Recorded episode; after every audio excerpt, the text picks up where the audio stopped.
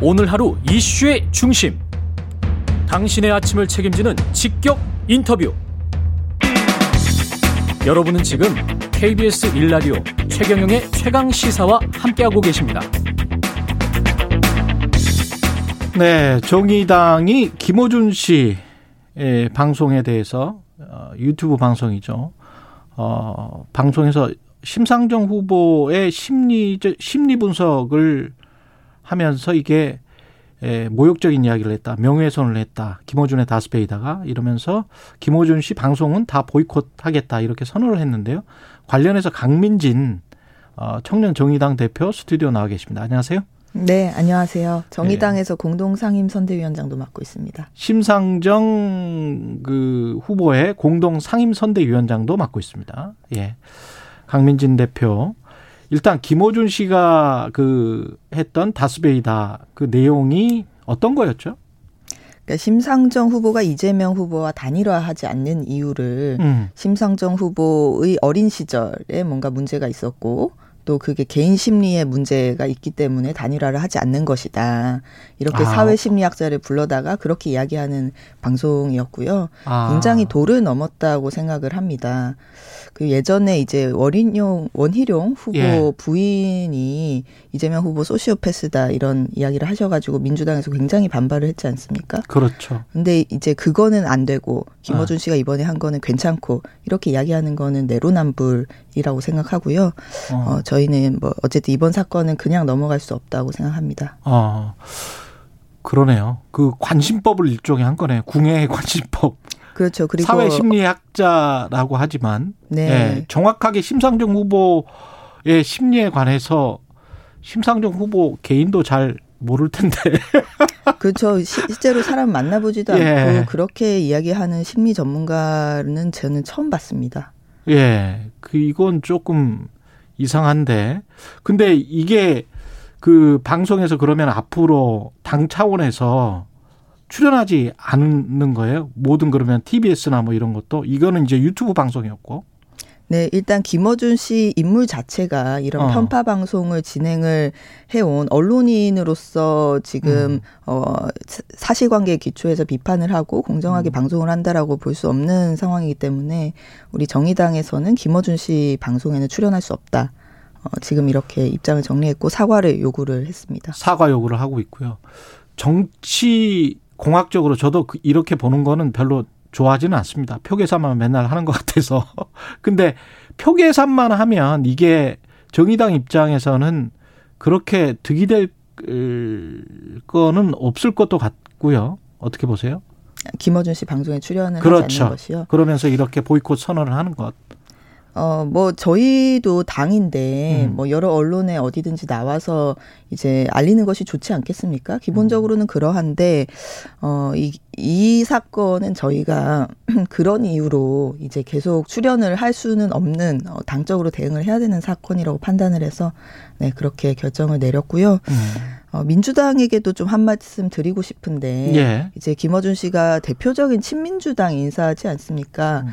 이 심상정 후보에 대한 모욕을 이렇게 어, 김어준 씨 같은 사람들에게 외주어하는 것이 민주당의 전략은 아니기를 바란다는 점 말씀드립니다. 혹시 시킨 거 아니냐? 뭐 이런 아니 뭐 이제 직접적으로 시키지 않더라도 이 예. 김어준 씨 자체가 굉장히 민주당 지지자들에게 영향을 크고 그만큼 음. 민주당 핵심 인사고 민주당이 그동안 김어준 씨 같은 분들을 적극적으로 활용을 해왔다는 것이죠. 음.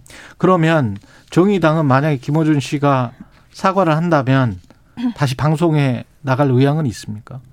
일단 사과를 제대로 하셔야 되는 거고요. 예. 방송에 다시 나갈 건가 이 부분은 아직 논의하지 않았습니다. 음. 관련해서 사실은 한국 사회에 오래된 뭐랄까요 언론 왜곡의 역사가 있는데 그 한 축 가장 큰 축을 담당했던 것은 이제 이른바 조중동이라고 불리는 어 보수인지는 모르겠습니다만은 하여간 신문들이에요. 일부 지금 시민사회에서는 조선일보는 선거 개입 중단하라는 이런 디지털 피켓 같은 것도 등장을 했단 말이죠. 보셨죠? 네. 예. 관련해서 정의당은 이 어떤 입장이신지 그것도 궁금하고요. 이쪽 아. 그러면 인터뷰는 할, 할 건지. 조선일보요? 조선일보든 TV조선이든 뭐 채널 A든 어, 이제 기본적으로 언론사의 문제와 음. 방송인의 문제는 다르다고 생각하는데요. 예를 들면 예. 조선일보가 언론사 이름으로 예. 심상정 후보의 인격에 대한 명예훼손을 예. 그렇게 직접적으로 이제 한다라고 하면은 어, 저희가 어, 그 문제도 검토를 해야겠죠, 당연히. 음. 어, 근데 이제 어, 뭐, 정의당에게도 우호적인 관점으로 쓰지 않는 언론들도 있습니다, 당연히. 근데 그런 언론들을, 어, 관점을 가지고 보도를 하는 것이 이제 언론, 대부분 언론들이 그렇게 하기 때문에 음. 저희가 뭐 그렇다고 해서 이제 조선일보를 보이콧하거나 뭐 이렇게 하고 있지는 않은 상황이고요. 근데 이렇게 되면 뭐 특정 언론사 또는 특정 언론인 에 대해서만 보이콧을 하게 된다면 그동안 어떤 수많은 문제를 안고 왔던 그런 정의당과 상당히 대립되는 그 언론사들에 관해서는 별다른 조치가 없다. 이거는 또, 어, 아니 이게 김어준 씨 같은 경우는 심상정 후보의 개인 심리가 문제가 있어서 이재명 후보 단일하지 않는 거다 음. 이런 모욕 방송을 진행을 한 거고요. 모욕 방송이었기 때문에 네 이건 어떤 직접적인 가해입니다. 어, 이 부분은 이제 다르게 봐야죠. 이 부분은 다르게 봐야 된다.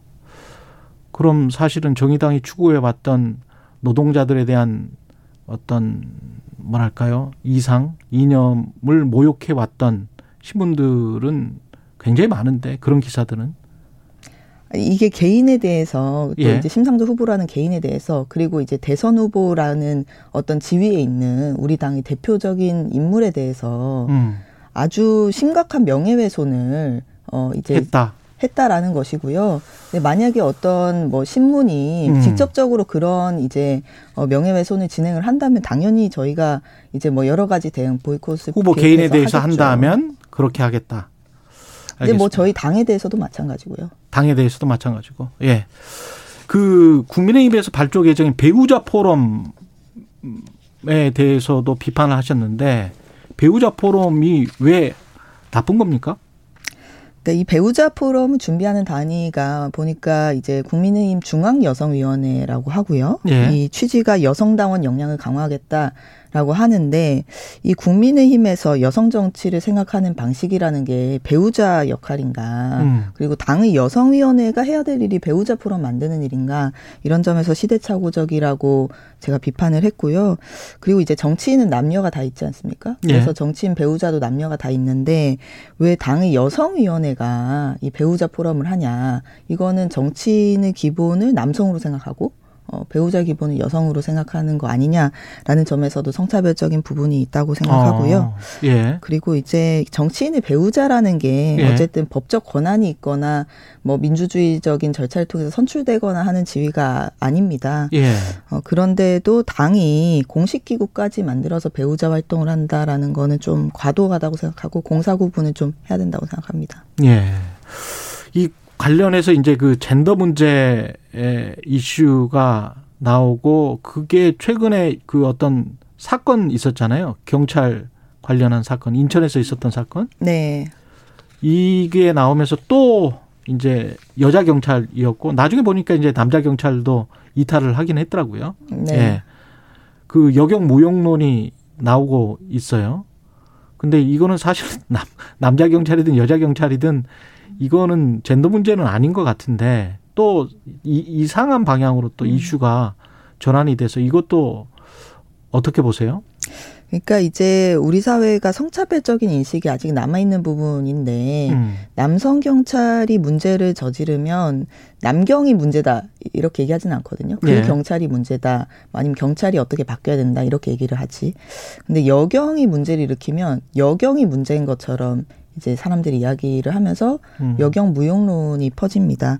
그러니까 이번 상황이 흉기를 휘두르고 있었는데 도움을 요청한다면서 3층에 있다가 이제 1층으로 내려가서 도움을 요청했다. 뭐 이래서 현장을 이탈했다. 뭐 이런 이런 거잖아요. 네. 근데 예. 처음엔 보도가 여경만 이탈한 것처럼 됐는데 음. 실제로 진상을 보니까 여경뿐만 아니라 남경도 같이 현장 이탈을 했고 음. 이 여경은 물리력 대응 훈련을 아직 못 받은 1년 차 미만 여경 그 경찰관이었다고 하고요. 남경은 19년 차 였다고 합니다. 그리고 이번에 사실 국민의힘 이준석 대표가 이 사건을 좀 활용을 한 측면이 있는데 지난번에?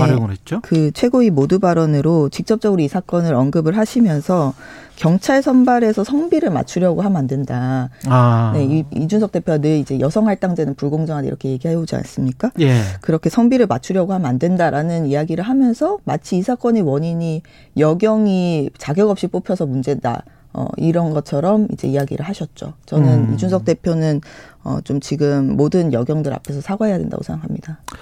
2030 여성들에 대한 정책은 정의당 같은 경우는 어떻습니까?